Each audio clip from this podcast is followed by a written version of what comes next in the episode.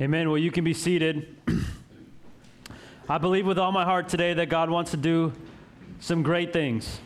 I believe with all my heart that um, today is going to be an unusual day for us in regards to the fact that God wants to do a deep and a lasting work that Satan would love to um, distract you from and, uh, and discourage you um, from listening to. And so, God's um, goal for you today is that um, that you would listen and the Spirit would move in your heart as we do.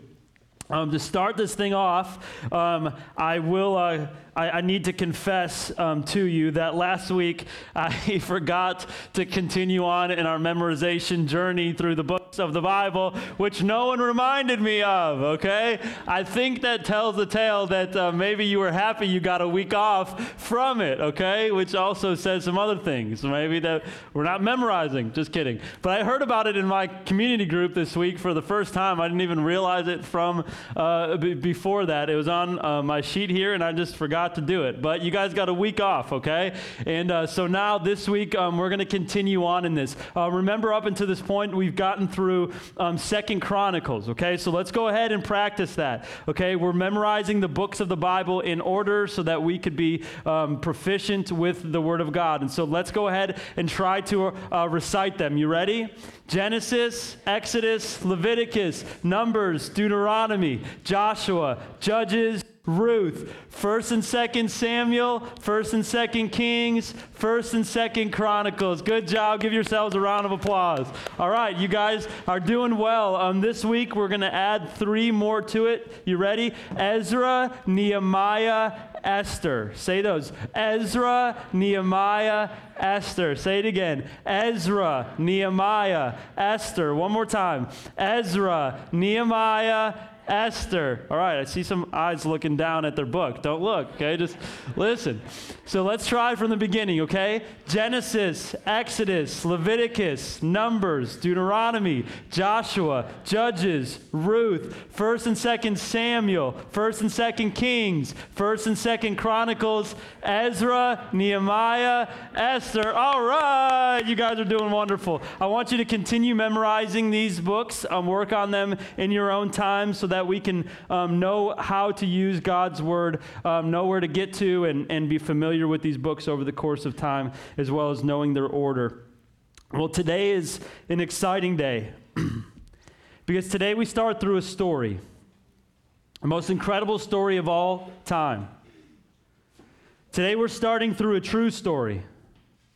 Today we're starting through a good story. Good in the sense of this story is helpful and encouraging, but good in the sense of the news that we're going to read in it is inherently good. We're starting uh, through a, a wonder filled story, a story of joy, the story of when God, listen, came to earth. God came to earth. And it's a story of how he got here and what he did and how he lived, and a story of how he talked and what he said and how he acted, what he was like, his personality, his character, his demeanor, his values. Today, we're going to start through a story that pulls back the curtain to let us see, to let us understand, to let us answer who is Jesus? What is he like? Why did he come? What was his mission? How did he accomplish it? Did he accomplish it? Who was around him? What did they do? How did he lead them? Why were they around them? What were they trying to accomplish? Who was this man? Was he the Son of God or was he the Son of man or was he both? And what does that mean? And why is it important within this story, in light of this news, along this journey, within and at the end of this narrative? We will also ask, and what does this all mean for my life? What does this mean? And so today we start this incredible journey to see the story, the true story of when God came to earth. You're going to get to see firsthand what Jesus was like. You're going to see the God of the universe in full picture. Understand who he was and what he accomplished. My goal and my hope, my prayer is that throughout all of this, you would fall in love with this person, Jesus. And that you would follow him, that you would know him, and that you would share him with the world. And so let's pray. Let's pray as we begin this hike, as we begin this journey, as we embark on this joy filled journey with the Son of Man. And I truly believe that today, as it sets us up for the narrative, it sets us up for the story. God's going to have his way among us. He's going to work deeply in our hearts, and he's going to draw us closer to him. So let's pray his blessing over this. Father, we come before you today. and we just want you to move. Spirit, we want you to move.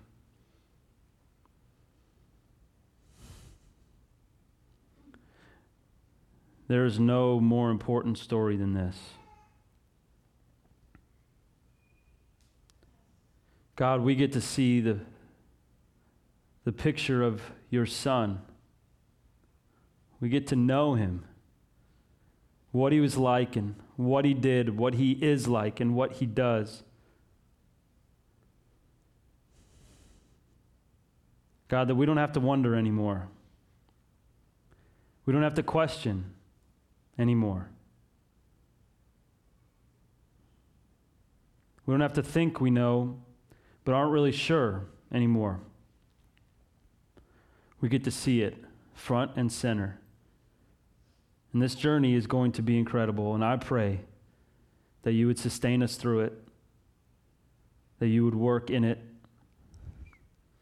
You'd open up our eyes. And I pray for the people in this room who don't know you that they would keep on coming back to hear the story of this God man, Jesus.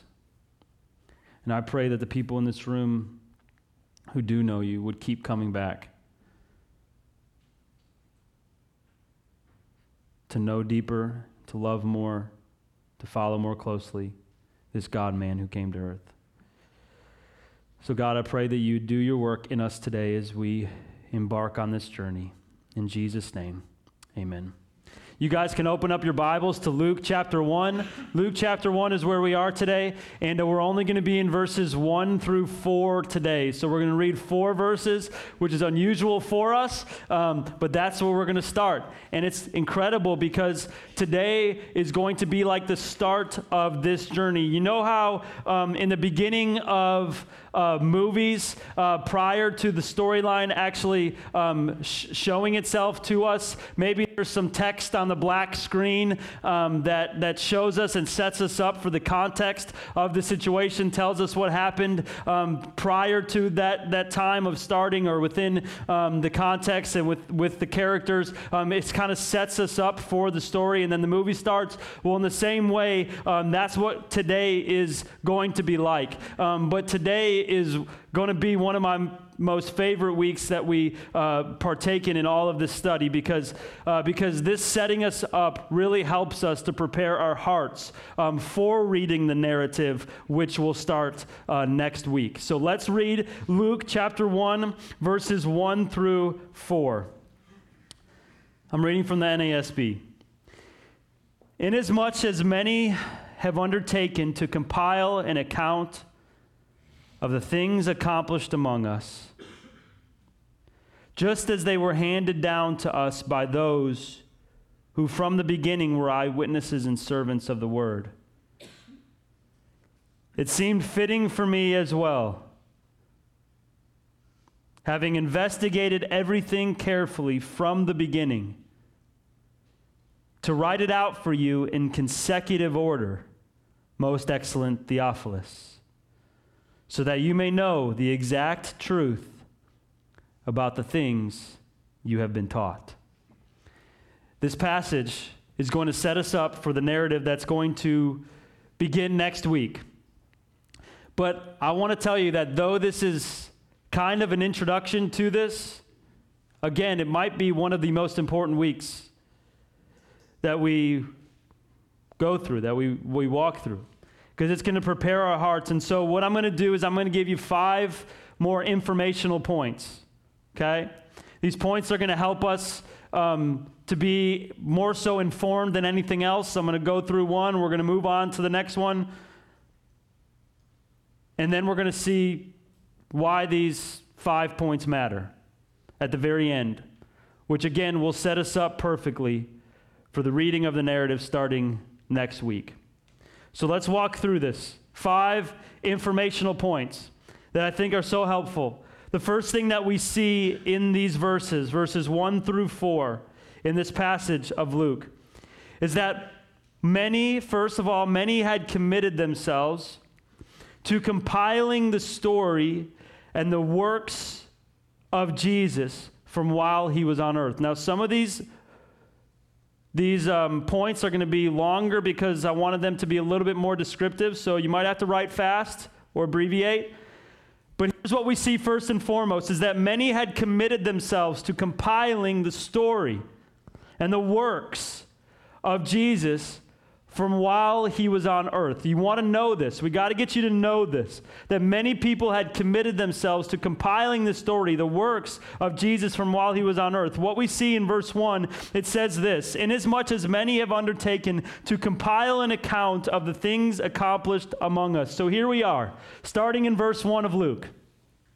And what we find ourselves seeing in the beginning of this masterpiece, and it indeed is a beautiful masterpiece is that what we find out today is everything we need to know regarding this book the period of time, the situation, the situational um, context, the audience, the author, the purpose, the reason why it's important, why it's pertinent to us. And as we get into this and we open this door of wonder, this land of wonder, in verse 1, it tells us that many had committed themselves to compiling the story and the works of Jesus from while he was on earth. Follow along in your Bible. I'm reading again from the NASB, but if you have a Bible, look at this. It says this in the beginning since or whereas or in light of, or because, or inasmuch as what? As many and often people undertook a task. What was the task that they undertook? They undertook a task of compiling something. What did they compile? Compiling what? They undertook a task of compiling an account, a record a permanent form so that this story wouldn't just be by word of mouth anymore, but that would be in permanent form a record of things that happened, things that happened among them. What things? The things of Jesus Christ. And in this verse, we're really only halfway through a thought. Listen, stay with me. We're only really halfway through a thought. When you read this verse, it's, it's not really a complete thought, verse number one. But we learn something from it. What do we learn? We learn that many and often in the time of Christ's life and immediately after, people pursued the mission to accurately record the story and the works of Jesus from his time of being here on earth. Did you hear that? Listen, we recorded it. We got it on record. We have accounts. People sought to document for others to hear, for others to know, so that it wouldn't be forgotten or altered so that we could see and hear and learn and understand the message of the good news of Jesus Christ, the Son of God, who came to earth to pay the sentence for your sins. It was recorded. Many people and often people set out to compile these things so even though you weren't there, you now would have a record. This is what we learn here. And history shows, listen, behind the scenes of this, history shows that this, these documents, whatever ones are being referred to in this verse, were held in utmost value. Do you know that research shows that ancient manuscripts were very beautiful productions, okay? And especially these, they were depicted and written in silver ink on purple cloth sometimes. And often the scribe, when he came to the word God or the name of God or the name of Jesus Christ, he wrote it in gold. And so these people set out to record this because it was valuable. It was valuable. And did you know, I don't know if you've ever heard this story, but Christians of old, here's what they would do on Saturday nights, okay? And this is to help us understand what these scribes, these writers were doing. The Christians of old, you know, on Saturday nights, um, his, his, just history tells us, research would tell us that families would sift through the coins and the bills that they had attained or earned from their week of work on a Saturday night as a family. And they would sift through these coins, these, these silver coins and these bills before bed. You know why they did that? In order to put the shiniest coins and the most crisp bills aside so that in the morning, on Sunday morning, they could give their utmost for his highest the shiniest of all coins, the crispest of all bills, because God was worth nothing less. And what we know that these writers did is that they used their giftings. They gave it their all, their utmost for his highest. They sought, they pursued, they valued, they wrote down, they counted it as important for them to give everything that they had to record this story of the Son of the living God who became man to live with us and die for us and rise on our behalf, their utmost for his highest. Now, God didn't write down everything for us. They didn't record everything. John 21, 25, look what it says. It says, Now there are also many other things that Jesus did. Were every one of them to be written? I suppose that the world itself could not contain the books that would be written. But God did preserve this account. The manuscripts referred to in this first thought may not be valid scripture, like we might not have them in the canon of scripture written with an authoritative um, uh, apostle. But we know that Luke says that they were written among us. And we're going to see, too, that they were passed down by eyewitnesses.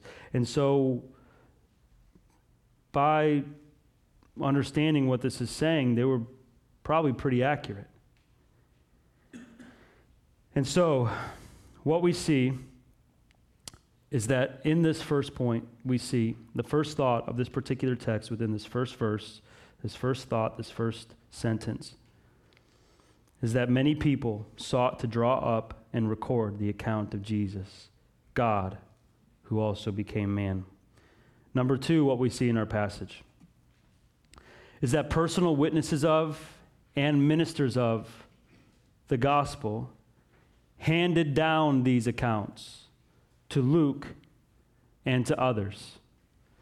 Personal witnesses of and ministers of the gospel handed down these accounts to Luke and to others. As you're writing, I'll read verse 2.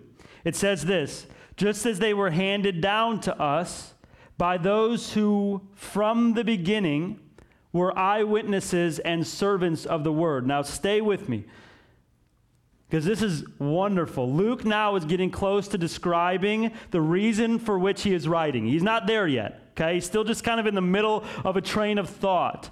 He's talking in first person, which is significant because he's bringing himself into this story because it's going to give it more validation. Like if you ever read a fiction story, right? I, I don't read a lot of fiction, but many of you guys do. Um, and my wife loves fiction. Listen, as you read fiction, who do you never see? The author. He's just not there. He doesn't bring himself or herself into light, right? But this is not fiction.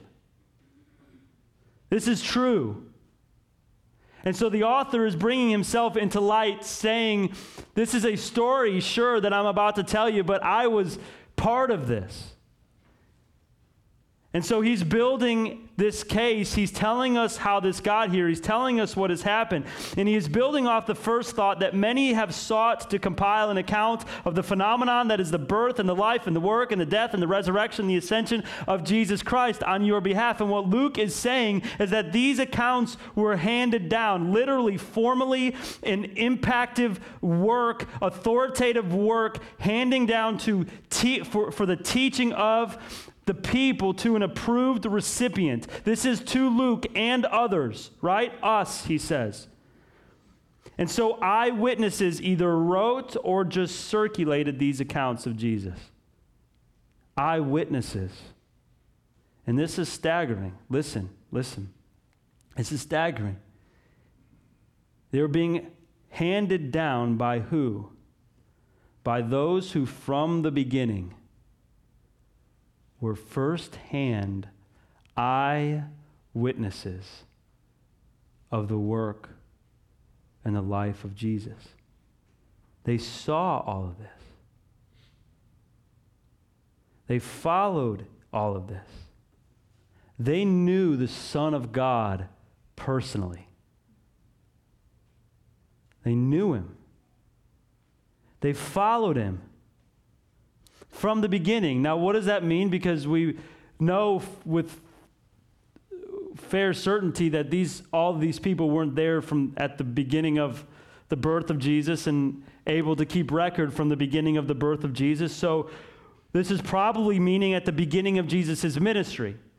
And so because we see this, we know from scriptural evidence that there were some there from the beginning of Jesus' ministry that were required to write or encouraged to write the beginning of Jesus' ministry, the time with John the Baptist. Look at this, John 15, 27. And you will also bear witness because you have been with me from the beginning. Or Acts 1, 20 through, or 21 through 22. So one of the men who have accompanied us during all the time that the Lord Jesus went in and out among us, beginning from John the Baptist, from the baptism of John until the day when he was taken up from us, one of these men must become with us a witness to his resurrection. So these were eyewitnesses that they were writing and circulating this, but they weren't merely eyewitnesses. Listen to this. They were servants, it says in verse 2 of this word. Servants, literally ministers of this message.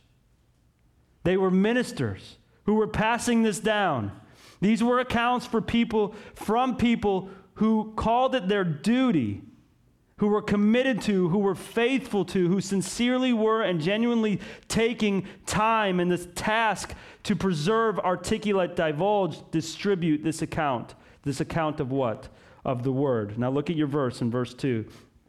The word there is not capitalized. The word is often referred to Jesus, refers to Jesus, but there it's not the name for Jesus. It's just the word. What does he mean there? Well, the good news which is essentially the same thing the person of Jesus, the work of Jesus, the message of Jesus, the gospel of Jesus Christ, the word.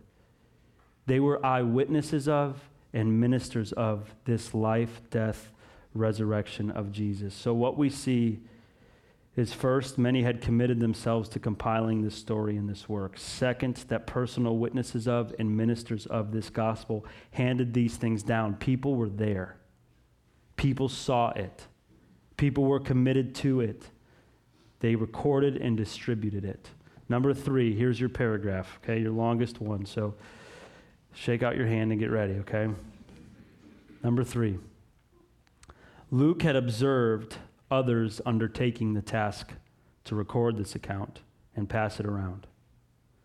And since Luke had followed everything carefully himself, he decided also to compile an orderly account of Jesus' life and ministry. Let me say this again. Luke had observed others undertaking the task to record this account and pass it around. And since Luke had followed everything carefully himself, he decided also to compile an orderly account of Jesus' life and ministry. Now, lest you think that this is irrelevant, listen, this is how Luke decided to start his book by telling us all this. So I'm not just telling you all this for no reason. Luke said, I'm going to write the story of Jesus, and before I do, I'm going to spend four verses that we see as verses now telling you about this, how it got here, what had happened, who's writing. And why did I write? So, this is what he tells us in verse 3. It says, It seemed fitting for me as well, having investigated everything carefully from the beginning, to write it out for you in consecutive order, most excellent Theophilus. So, what we see here is that Luke decided, I'm going to write it down too. He was not an eyewitness. That's what we learn about Luke. Luke was not an eyewitness. Listen, Luke was second generation of early church. He was second generation. He wasn't first. He was a Gentile. He was a physician. Colossians 4:14, it's not on the screen, but it says Luke, the beloved physician greets you, as does Demas. He was a physician. We know that he was a companion of the apostle Paul. So this had apostolic endorsement, not on the screen, but Acts 16. He says, "We."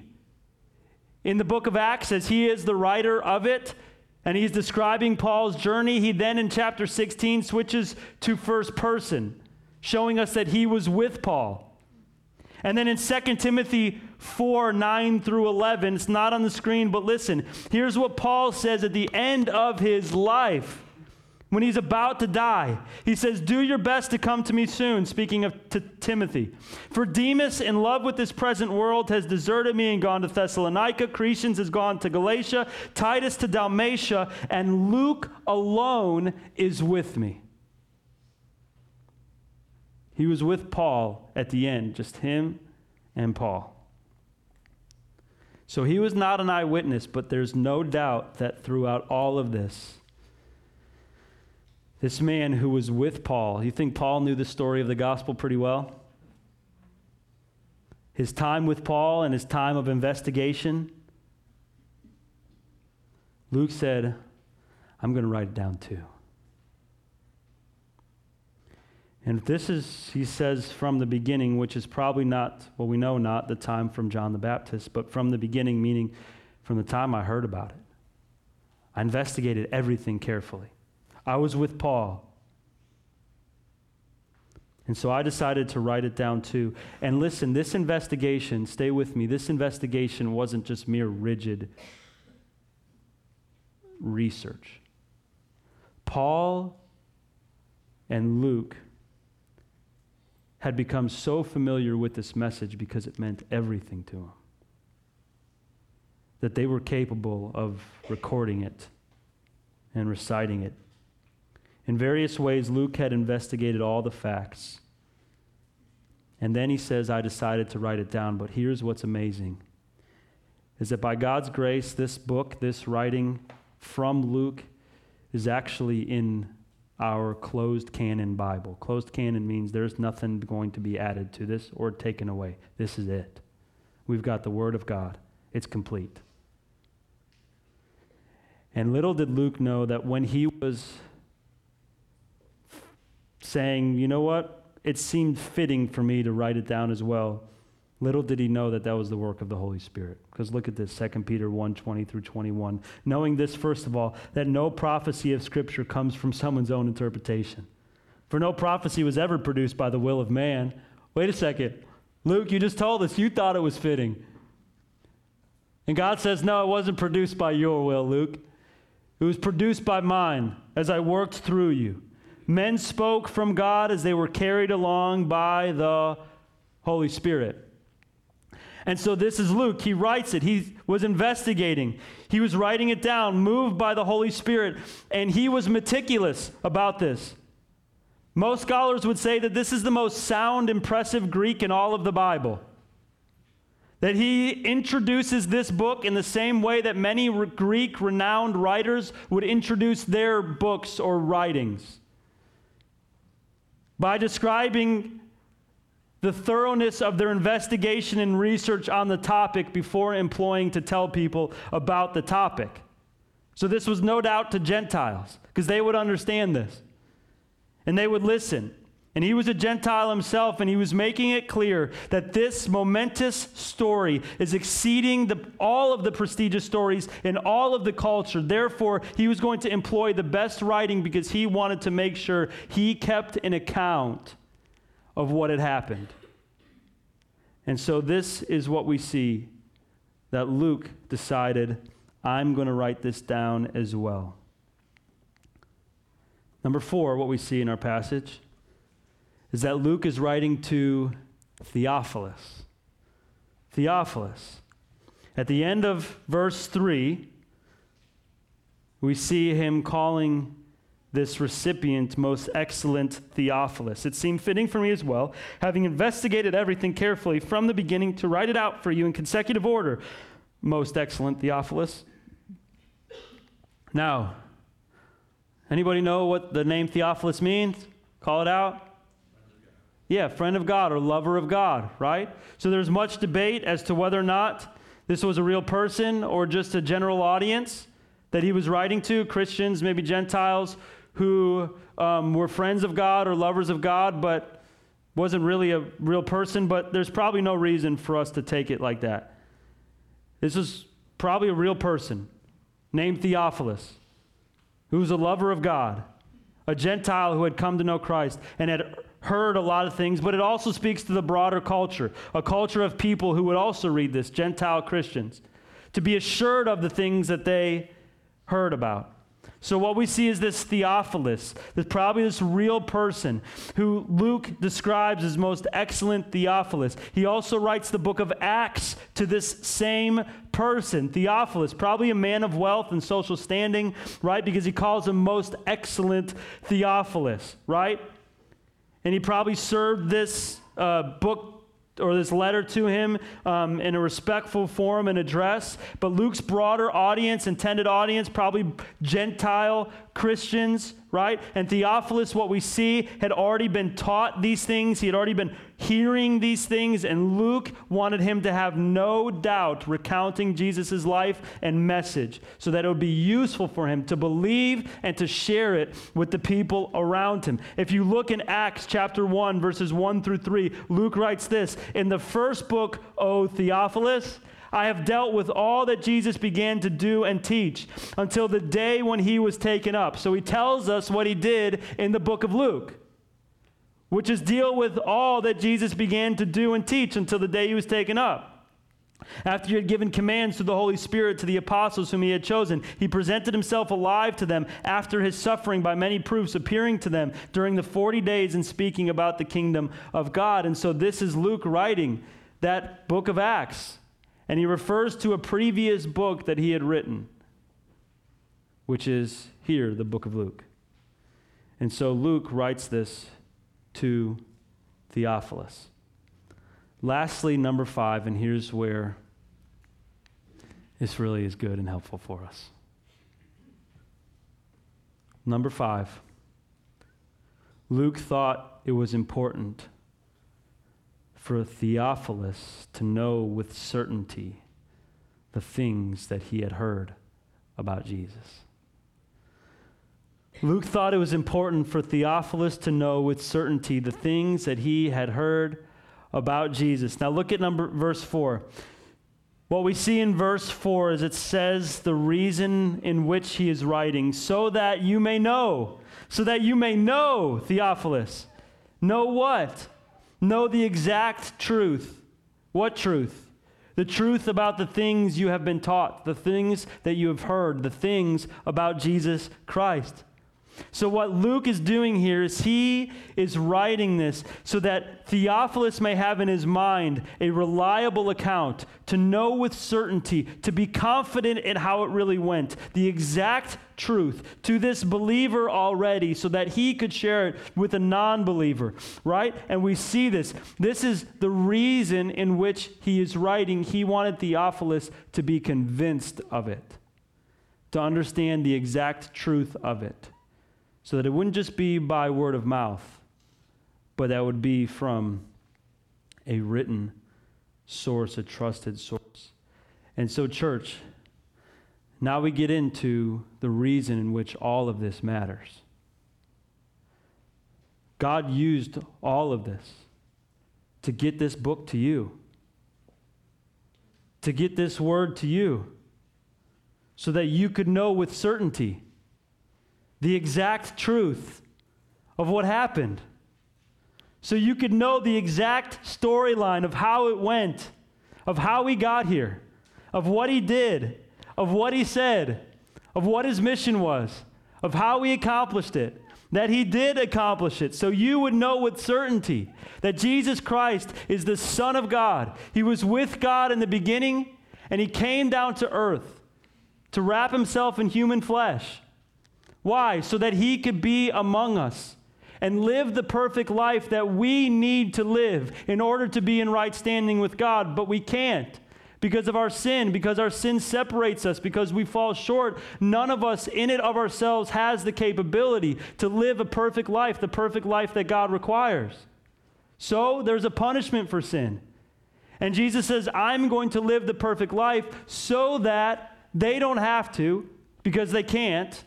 And even though I don't deserve any punishment because of my perfect life, I'm going to be the one who is qualified to die for their sins.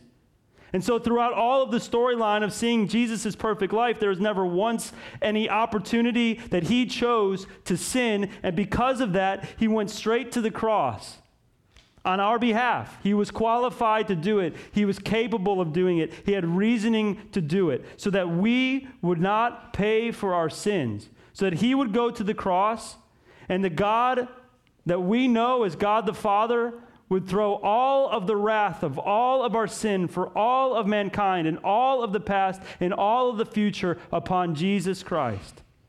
And that Jesus would die and suffer the wrath of God. That the Father would turn his face away because Jesus was the epitome of sin. And yet, that Jesus would die and overcome this sin, raise from the dead, to overcome our sin that we would be able to be born again, come into the family of God. And then he ascended and is seated at the right hand of the Father. And this storyline is what Luke wanted Theophilus to be convinced of to know the exact truth of it and to be fully convinced in his heart by it. Which leads us to two applicational points as we close this out and we're done.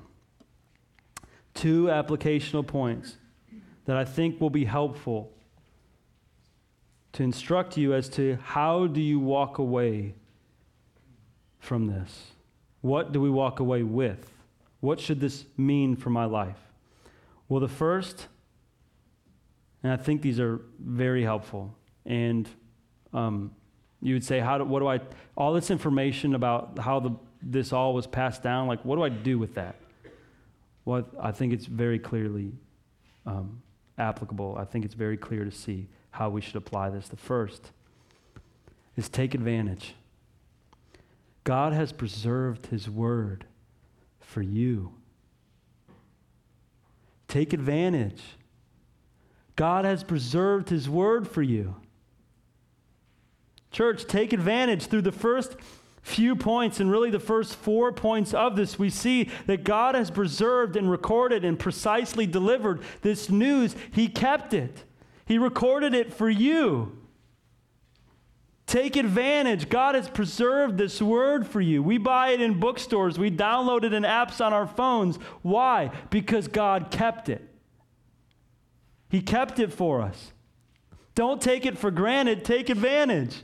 You have an account that was passed down by the hands of those who were eyewitnesses, who were with apostles, who were ministers of, investigators of the story of Christ. Could you imagine? I can't even imagine. This is not to guilt trip you, but I can't even imagine going back and those who sought with all of their heart and even risked their life to record this account, and them seeing maybe this dusty old book lay on a shelf that is completely irrelevant to our lives, or we're living like it is. They sought this out because it was of utmost importance for us to have an account that it was passed down. We can read it. Take advantage. You have the account of the, sto- the story, the life of Jesus Christ. Don't put it aside. Listen, church, don't let yourself be more interested in business or fame or fortune or venture or enterprise. You have the story, the real story of the living God, of the God who came to earth to die on your behalf. You have the account of the good news of great joy.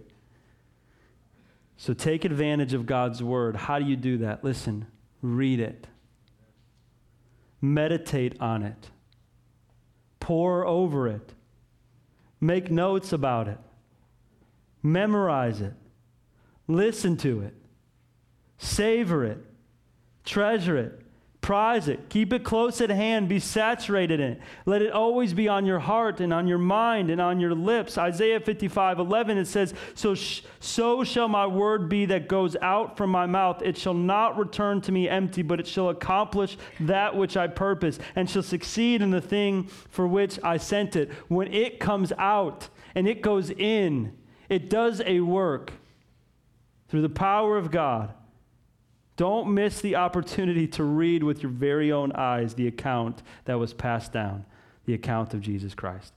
It would be silly for you not to take advantage of the fact that you have the written word of God. Don't pass it up. Take advantage. Secondly, we're done. Take it in. First thing I think that we can be encouraged with in this is to take advantage. The second thing is to take it in. Take it in, why? Because just as Luke wanted Theophilus to know the exact truth and to be fully convinced of it, so God wants us to know the exact truth and to be fully convinced of it. He is showing you how things really happened.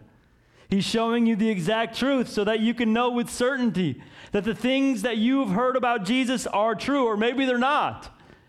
But here's how it's really happened. This is how things really went. This is the ex- exact truth. This is what you can know with certainty how it really went and how things happened. There is no ambiguity in this. What we see in this is that we can understand, we can be confident of the way in which this happened. So if you've ever wondered, how did this thing really go down? Who is Jesus? What is, was his life like? I want to know this story for certain. This is how you know. Take it in.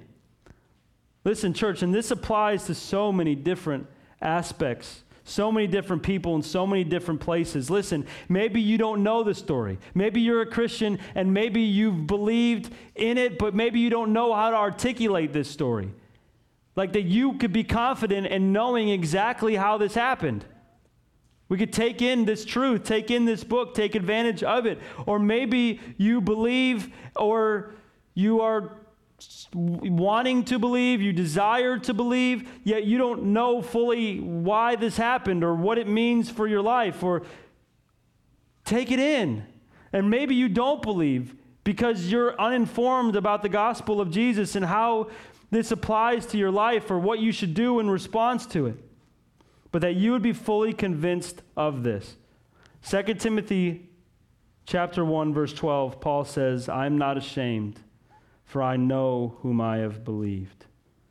And so the question is, do you know this story? Do you know the exact truth? Do you know how it really happened? Are you fully convinced of it? And do you believe it? 1 Corinthians 15:34 For I delivered to you as of first importance what I also received. What was delivered as of first importance? That Christ died for our sins in accordance with the scriptures, that he was buried, and that he was raised on the third day in accordance with the scriptures. Do you believe it? Do you know the story with certainty? Do you know exactly what happened? So as we close this, and next, next week we embark on the actual storyline of this. My encouragement to you, once again, is to take advantage. Take advantage of God's word and take advantage of this book. And secondly, take it in. God wants you to know for certain. God wants you to be fully convinced. God wants you to believe this story. Let's pray. Father, we come before you and and God, I just pray that you would use this in our lives.